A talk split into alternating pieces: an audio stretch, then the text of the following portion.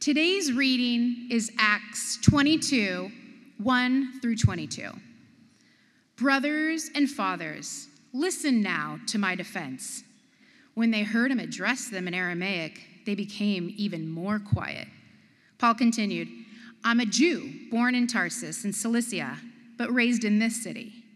Under Gamaliel's instruction, I was trained in the strict interpretation of our ancestral law. I am passionately loyal to God, just like you who are gathered here today. I harassed those who followed this way to their death, arresting and delivering both men and women into prison. The high priest and the whole Jerusalem council can testify about me. I received letters from them addressed to our associates in Damascus, and then went there to bring those who were arrested to Jerusalem so they could be punished. During that journey, uh, about noon, as I approached Damascus, suddenly a bright light from heaven encircled me. I fell to the ground and I heard a voice asking me, Saul, Saul, why are you harassing me? I answered, Who are you, Lord? I'm Jesus, the Nazarene who you're harassing, he replied. My traveling companions, they saw the light, but they didn't hear the voice of the one who spoke to me. I asked, What should I do, Lord? Get up, the Lord replied, and go into Damascus. There you will be told everything you have been appointed to do. I couldn't see because of the brightness of that light, so my companions led me by the hand into Damascus. There was a certain man named Ananias, and according to the standards of the law, he was a pious man who enjoyed the respect of all the Jews living there. He came and he stood beside me. Brother Saul, receive your sight, he said. And instantly I regained my sight and I could see him. He said, The God of our ancestors has selected you to know his will, to see the righteous one, and to hear his voice. You will be his witness to everyone concerning what you have seen and heard. What are you waiting for? Get up, be baptized, wash away your sins as you call on his name. When I returned to Jerusalem and I was praying in the temple, I had a visionary experience. I saw the Lord speaking to me. Hurry, he said. Leave Jerusalem at once because they won't accept your testimony about me. I responded, Lord, those people know I used to go from one synagogue to the next, beating those who believe in you, throwing them into prison. When Stephen, your witness, was being killed, I stood there giving my approval, even watching the clothes that belonged to those who were killing him. Then the Lord said to me, Go, I will send you far away to the Gentiles. The crowd listened to Paul until he said this. Then they shouted, Away with this man. He is not fit to live. This is the word of the Lord.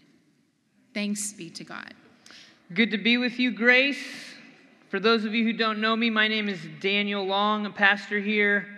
Those of you who are tuning in, streaming, welcome. Um, just a wonderful, wonderful community to be a part of, to worship with. So grateful for, so grateful for that orienting time of singing truths about who God is and His goodness and what we can trust about Him. I have some family news, and it's great news. Uh, so, the middle school director, Brandon Roa, and his fiancee, Cal, are no longer engaged because they're married. Uh, yes. So, they got married. They got married yesterday. It's good to see those of you who were at the wedding here because it was late late night, but man, it was it's fun and such a such a uh, wonderful privilege to be able to celebrate um, with with Brandon and and with our church in that way. So just to let you know, to, so that you can pray for them. So here's my question: As we're about to turn into the to praying for the sermon, do you expect to hear from God today? Like, have you come expecting that God has something to say? I was convicted on the way in this morning. Uh, kind of the flip side do I expect God to speak? Uh, do I expect God to speak through His Word, through me? Because it's easy to, to kind of to get here to do what we usually do and then not have that sense of expectation that God might have something to say. So I'm going to pray, but here's also an encouragement. As the sermon is being shared, something might grab a hold of you, and I want to encourage you to stay there and not, you don't even need to listen to the rest of the things that I say. Because chances are that God has had, said something to you that you need to sit with and hold on to. So I'm just going to assume if your eyes are closed that that is what you're thinking about. You are just reflecting and contemplating that something uh, God has said to you. No, but seriously, often that happens, right? In a moment of worship or even when we're listening, God says something and we can't get it out of our minds. I'd like to encourage you that that's perhaps the Spirit wanting you to hold on to something, to encourage you, to convict you, to welcome you in. So let's pray. Let's pray with ex- expectancy that God has something to say. God, you are the one who speaks. You are the one who is the Word that was made flesh in the person of Jesus. You come to us, you move toward us, you call us, you invite us.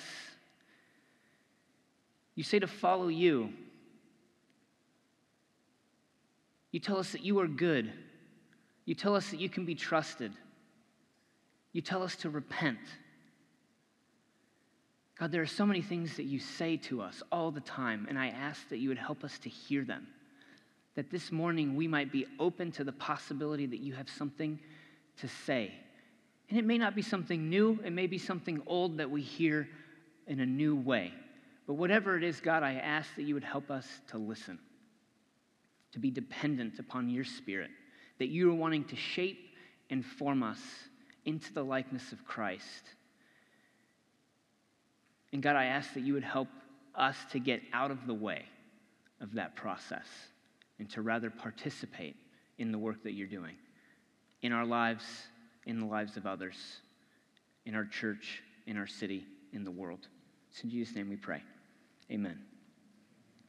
So if you want, you can turn your Bibles to Acts chapter 21. We're still in a series. There are actually only two sermons left this one, and then one other one that's going to be in November.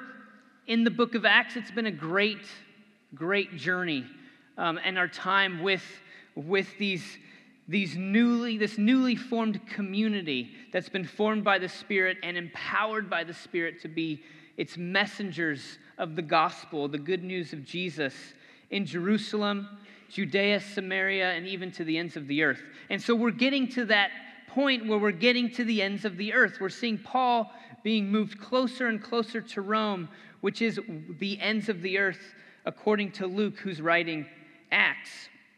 And we have the crazy job this morning of working through Acts 21 through 26. I don't know whose idea this was it was a terrible one. That was totally my idea. But the reason why we're doing this is because this feels like a mini series to me. Acts 21 through 26 is one long saga, one long scene of Paul being accused of something, being in prison, and we hear his defense over and over and over again. But here's the good news, I think, of this text this morning that we're going to be moving toward is that God's purposes always find a way. God's purposes always somehow find a way. And we're going to look at this from Acts 21 all the way through Acts 26. And so here's the broad outline. I tried to break it down for you if you can read what's happening in the different chapters and, and where what's happening to Paul. And so what we're going to see is in Acts 21, we see the initial, initial charges and Paul's arrest. Then it's going to move into Acts 22, where we see Paul gives his first defense, but then he's taken back to prison. In Acts 23, we see Paul's second defense before the council.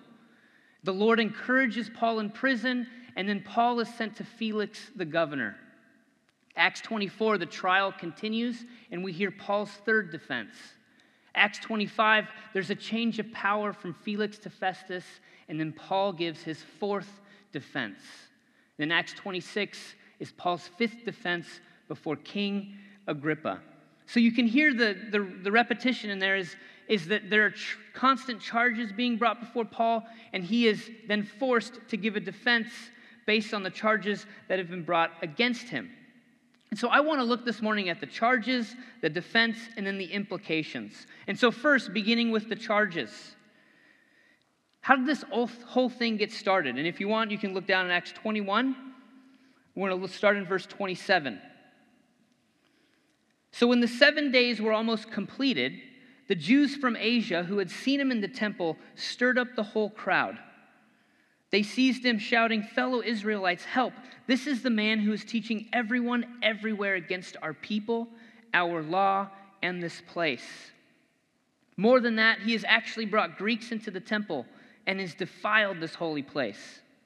For they had previously seen Trophimus, the Ephesian, with him in the city, and they supposed that Paul had brought him into the temple. Then all the city was aroused, and the people rushed together. They seized Paul and dragged him out of the temple and immediately the doors were shut. While they were trying to kill him, word came to the tribune of the cohort that all Jerusalem was in an uproar. Immediately he took soldiers and centurions and ran down to them. When they saw the tribune and the soldiers, they stopped beating Paul. Then the tribune came, arrested him, and ordered him to be bound with two chains. He inquired who he was and what he had done. Some in the crowd shouted one thing, some another, and as he could not learn the facts because of the uproar, he ordered him to be brought into the barracks. When Paul came to the steps, the violence of the mob was so great that he had to be carried by the soldiers.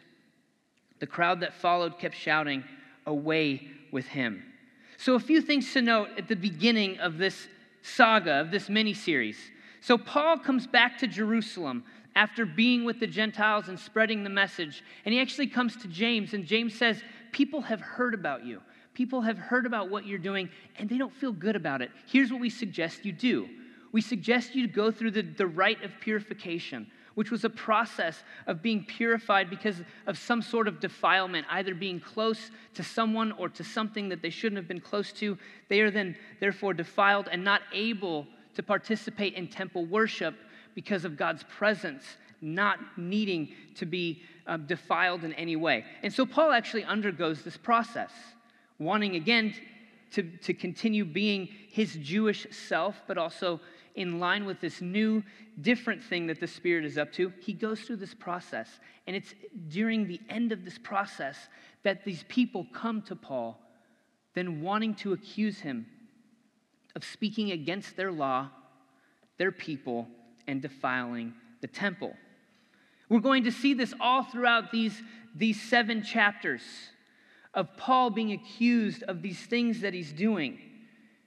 If you were to turn to 24, verses 5 through 8, we would see that the Jews call, him, call Paul a pestilent fellow, an agitator among all the Jews throughout the world, a ringleader of the sect of the Nazarenes, because again, Jesus was from Nazareth.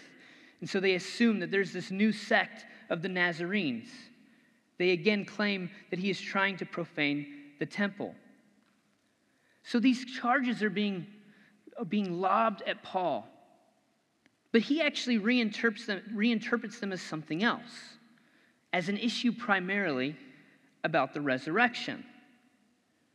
Now, if you want, you can turn your Bibles to Acts 23. We're going to look starting at verse 6. When Paul noticed that some were Sadducees, so here he is again giving his defense in front of people, he noticed some were Sadducees and others were Pharisees. He called out in the, in the council, Brothers, I am a Pharisee, a son of Pharisees. I am on trial concerning the hope of the resurrection of the dead. Now, when he said this, a dissension began between the Pharisees and the Sadducees, and the assembly was divided. The Sadducees say that there is no resurrection or angel or spirit, but the Pharisees acknowledge all three. Then a great clamor arose, and certain scribes of the Pharisees group stood up and contended, We find nothing wrong with this man. What if a spirit or an angel has spoken to him? When the dissension became violent, the tribune, fearing that they would tear Paul to pieces, ordered the soldiers to go down, take him by force, and bring him into the barracks. That night the Lord stood near him and said, Keep up your courage, for just as you have testified for me in Jerusalem, so you must bear witness also in Rome. And so Paul makes this about something larger about the resurrection. And he says this to Jews who have different minds regarding the resurrection Sadducees, Pharisees. Sadducees didn't believe in the resurrection of the dead, Pharisees did. And so this creates an uproar, creates a division. And all of a sudden, Paul's at the center of it. And it says the, tri- the tribune, which was this like this Roman court hearing these cases, and, and these soldiers that were trying to keep order around the temple, um, said they were afraid that they were going to tear him to pieces, so they brought him back to jail. So the charges against Paul, according to his accusers, have to do with his speaking against the law, the people, and defiling the temple. Whereas for Paul, this is actually about the resurrection. How? Why the discrepancy? Why the difference? Well, because for Paul, the resurrection has changed literally everything. The resurrection then becomes the interpretive lens on which you think about, understand history, people, law, and temple. Because of the resurrection, Paul then claims that he was met by Jesus on the Damascus Road and was then given a mission to the Gentiles. See, the Jews think it's about these other matters. For Paul, it might be about those other matters, but only in light of the resurrection of the risen Lord Jesus Christ. So, those are the difference of the charges. So, then what about the defense? Paul's defense. So, here's some key passages of Paul's defense that we see. And I'm just going to talk in big, broad terms about how he's defending himself in these passages. Because here's my hope my hope is that honestly, you take these different hooks, you go home, you read Acts 21 through 26, because it is a remarkable piece of literature. It feels like you're reading this adventure story with this person named Paul at the center, with a message that needs to go out and that is trying to be suppressed. So, some of the key passages we find of Paul's defense, and there are five defense that he gives in Acts 22, 23, 24, 25, and then 26. But here are the main elements of how Paul defends himself. And we can see this pretty clearly in Acts 24, starting in verse 10, if you want to turn in your Bibles to Acts 24, 10.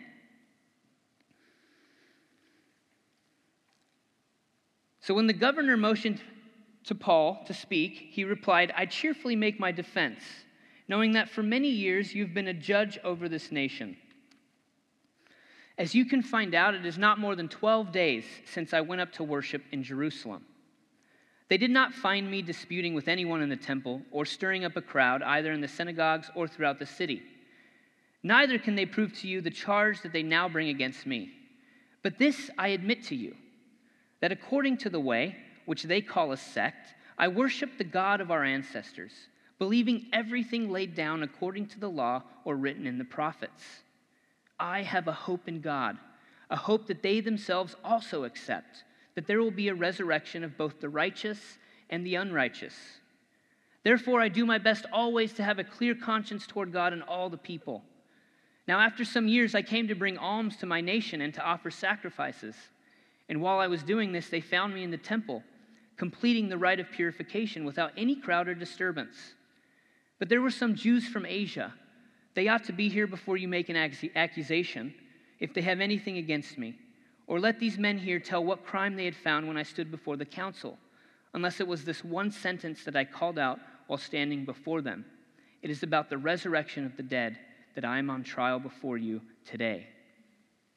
So, Paul has been transferred from Jerusalem to Caesarea, where Felix the governor is. The reason he's transferred is because there was a plot to kill Paul. And so, in the middle of the night, this Roman tribune, they basically tried to sneak Paul out of the city down to Caesarea. So he comes before the governor and he's given his defense before the governor. And the things that he says that he appeals to, and he appeals to all throughout these passages, all throughout these chapters, is that he is a Jew he is still part of the Jewish people. He is not trying to defile the law or the temple, he is not trying to create dissension.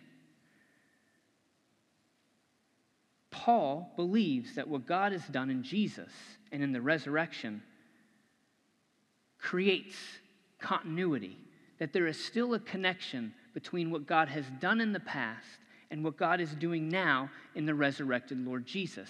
That is, this is not a new thing.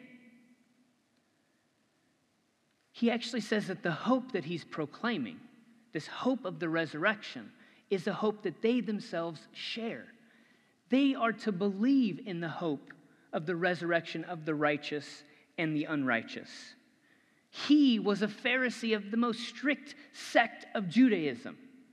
Actually, so much so that he was a zealot, bringing Christians to prison, killing Christians on behalf of the message. But then the resurrected Lord Jesus met him on the road, and his life and message and whole trajectory was changed. But this isn't entirely new. This is what God has always been wanting to do. This is his defense. This is what he's trying to proclaim and he's trying to say. And so then as we think about these different char- the charges which is he's speaking against the people, Paul is speaking against the people and against the law and defiling the temple. Well, the way the resurrection changes all of that and why it's so offensive to these religious authorities is that because of the resurrection, the people of God have been expanded.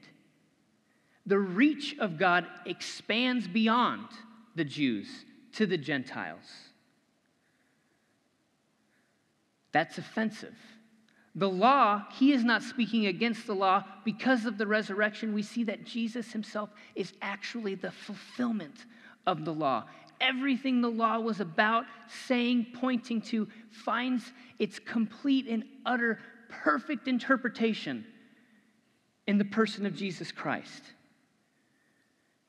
And he's not defiling the temple, but because of the resurrection, the presence of God is in a way let go. And it's not bound any longer to the temple, but it resides through the Spirit in God's people and in the church. Now, these things, if you imagine having believed a certain way, and not just believing a certain way, but because of that belief, having specific expectations about what things are to be and how things are to be understood, that is a certain type of death when all of a sudden that is being reconfigured. I mean, have you felt and experienced that before that you thought so strongly about the ways that you believed, the, how you understood the world, that when you were confronted with perhaps a different way of understanding, that it actually felt like a death, like a letting go, in a way that it might create, as it created with these different Jewish um, tribes, this uproar, this division, this fighting. And then all of a sudden, this new message becomes or the person with the message becomes the point of contention that we need to get away, that we need to put in prison, that we need to ultimately kill. See, Paul understands himself as proclaiming the ultimate hope of Jewish faith. Turn in your Bibles to Acts 26. We're going to look toward the end of this saga. Starting in verse 22. Actually, I'm going to start in verse 19. After that, King Agrippa, I was not disobedient to the heavenly vision, and Paul is continuing to testify, and this is toward the end of his testimony, but declared first to those in Damascus, then in Jerusalem, and throughout the countryside of Judea, and also to the Gentiles, that they should repent and turn to God and do deeds consistent with repentance. For this reason, the Jews seized me in the temple and tried to kill me. To this day, I have had help from God, and so I stand here testifying to both small and great, saying nothing but what the prophets and Moses said would take place that the Messiah must suffer, and that by being the first to rise from the dead, he would proclaim light both to our people and to the Gentiles. So Paul is saying, look, this is the ultimate hope and expectation of Jewish faith. They just can't see it. And it's easy to dismiss them. It's easy to dismiss perhaps the Jewish religious authorities as just you just need to get with the program. But is it easy for us to get with the program? Is it easy for us to let go of the things and our, of the hopes, the expectations, all the assumptions that we've held when God seems to be saying something different? It is not easy. Often we want to go at war, to war, even internally, maybe with others regarding these things. See, the question is one of darkness and light. And this is an image Paul brings up in these chapters. We read it here is the sense that because of this message, light is being brought into darkness. And so we think of the images that Jesus even used of, of sight and blindness. And see, that is the question of faith. Have we experienced and received the light of Jesus that then makes sense of the world, are we still living in darkness? Are we people who are blind, perhaps to those long held things that we find so important that give our life meaning? And so, therefore, cannot see what is right in front of us, which is that God has done something new in the person of Jesus. In many ways, as we think of this story, we think of Jesus Christ. We think of Jesus before the people who just cannot understand, who cannot grasp this new thing that is connected to the old with what God is doing. And so, then what are the implications of this, these charges, the defense? What are the implications of this sense of the resurrection being the most clear interpretation, at least for Paul, revelation of what God is doing and has always been doing in the people of Israel through the law and that the temple is supposed to point toward? Well, the first implication is this allegiance to the risen Lord Jesus Christ is the point. Allegiance to the risen Lord Jesus Christ is everything. Allegiance to tradition, to even our old religious habits? No. Allegiance to our expectations of how we think God should work? No. Where is our allegiance to be found? In the person of Jesus Christ. That is the point. That is the absolute point. And Paul seems to proclaim this has to do with the resurrection. And if people could understand that this new thing God is doing is seen in the resurrected Lord, then they would know that Jesus is, in fact, Lord over all. He is the one to be giving us meaning. He is the one that we take our cues from. He is the one that is to help us understand what it's all about. But again, that allegiance is hard and is under constant, constant tension because our hearts want to be aligned with so many other things other than Jesus. But if you see, because it's about allegiance to Jesus, we see that Paul becomes a witness throughout this passages to religious tradition and to culture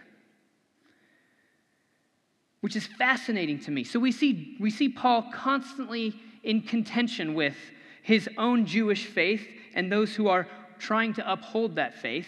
But we also see that Paul is pulled and taken to be a witness before the Roman authorities. So he's a witness to both the faith tradition and to the culture. Now, as I think about our own time and place, it's an interesting thing because it means that Jesus is actually the center is the one that we are to be aligned to, and we are to be a witness to both. But we live in a world that wants to actually pull us into either direction, where we are constantly held and bound in some ways to what we thought and what we imagined, but then we're also pulled to toward culture where it doesn't really matter much and if you think, if you read this and you see the governors and you see the different authorities, they're constantly confounded by what Paul is saying. What's the big deal, they think? This is crazy that people would fight over these things. No, but it matters. And it matters because it's about Jesus. So if it's ultimately about Christ and not the religious establishment or cultural power, then it means that we, as God's witnesses, like Paul, will always be at odds. Our life is a life of tension.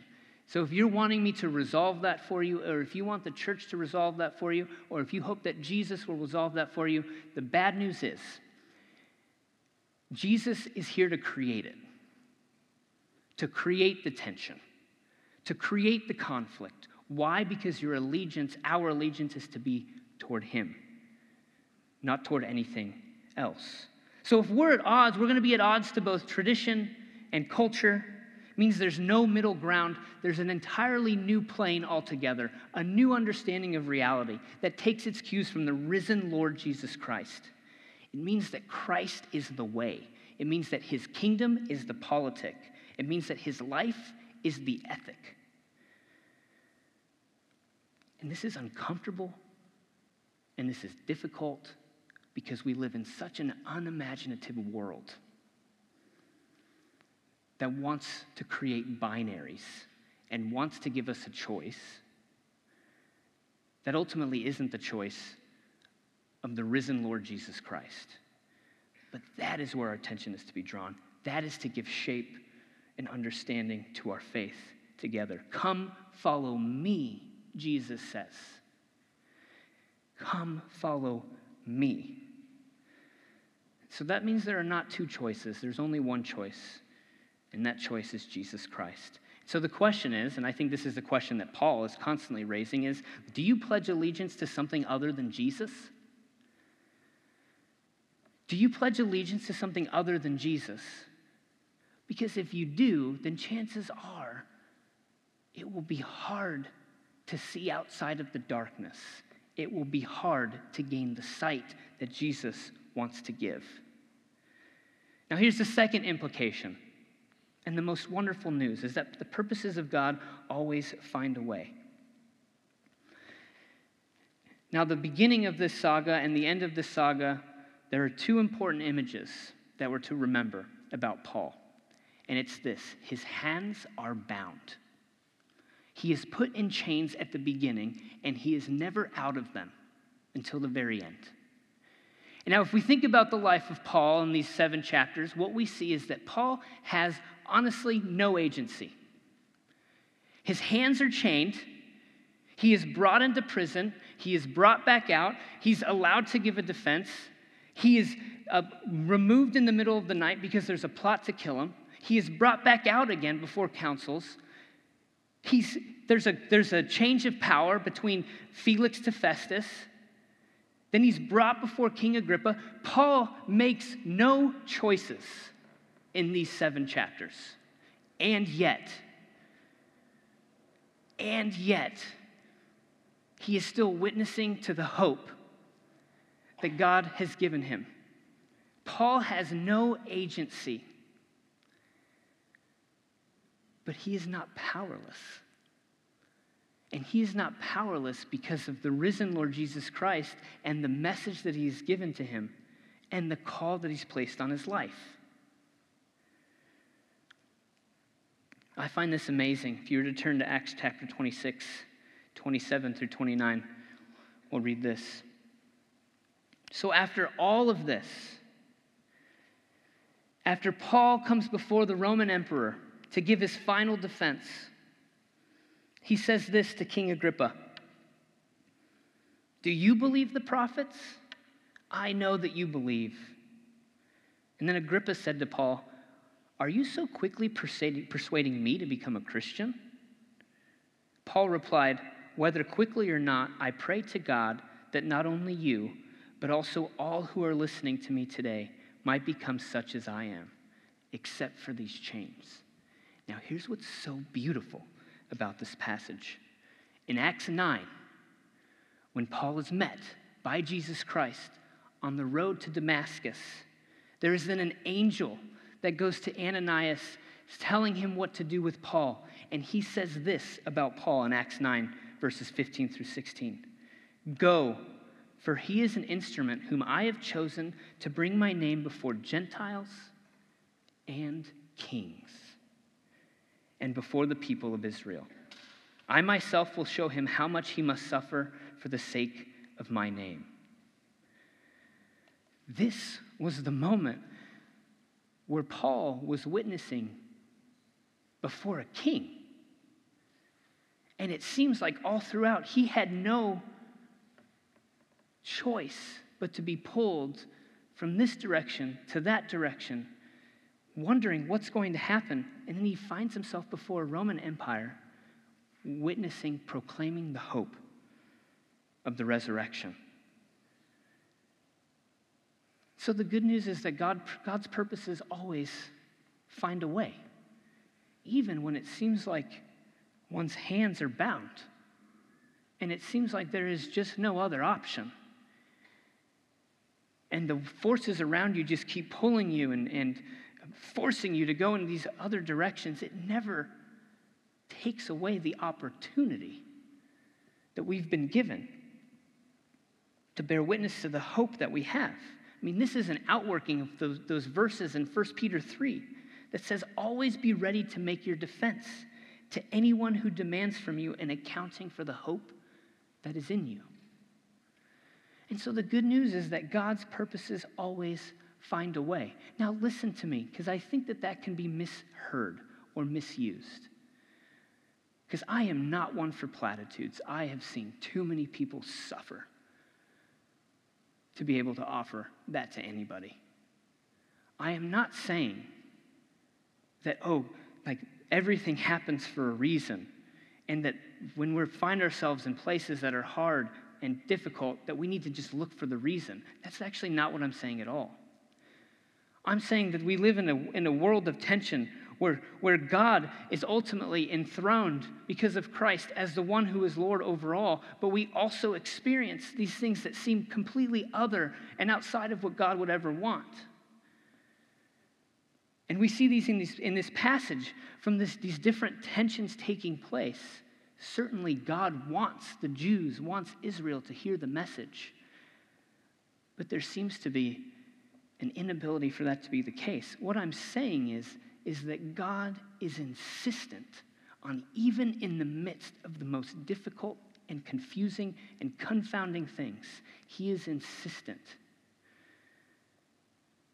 to make His purposes come to fruition, to be revealed, and to be seen. And that is ultimately the hope that we've been given because of Jesus. That Jesus can interrupt our lives in the way that, they, that he interrupted Paul. To give a new, a new calling, a completely reinterpretation of what he thought and understood. God is insistent that his purpose would find a way into the life of Paul, into your life. Now, in this moment when Paul's hands are bound by chains and he is taking, taken to and from these places and before these different people, God is insistent that his message will go out. And so I don't know where you are in your life right now. But hear the, hear the good news that God's purposes find a way. And then hear the call that allegiance to the risen Lord Jesus is the point. Thanks be to God. There's an opportunity this morning to pray with others.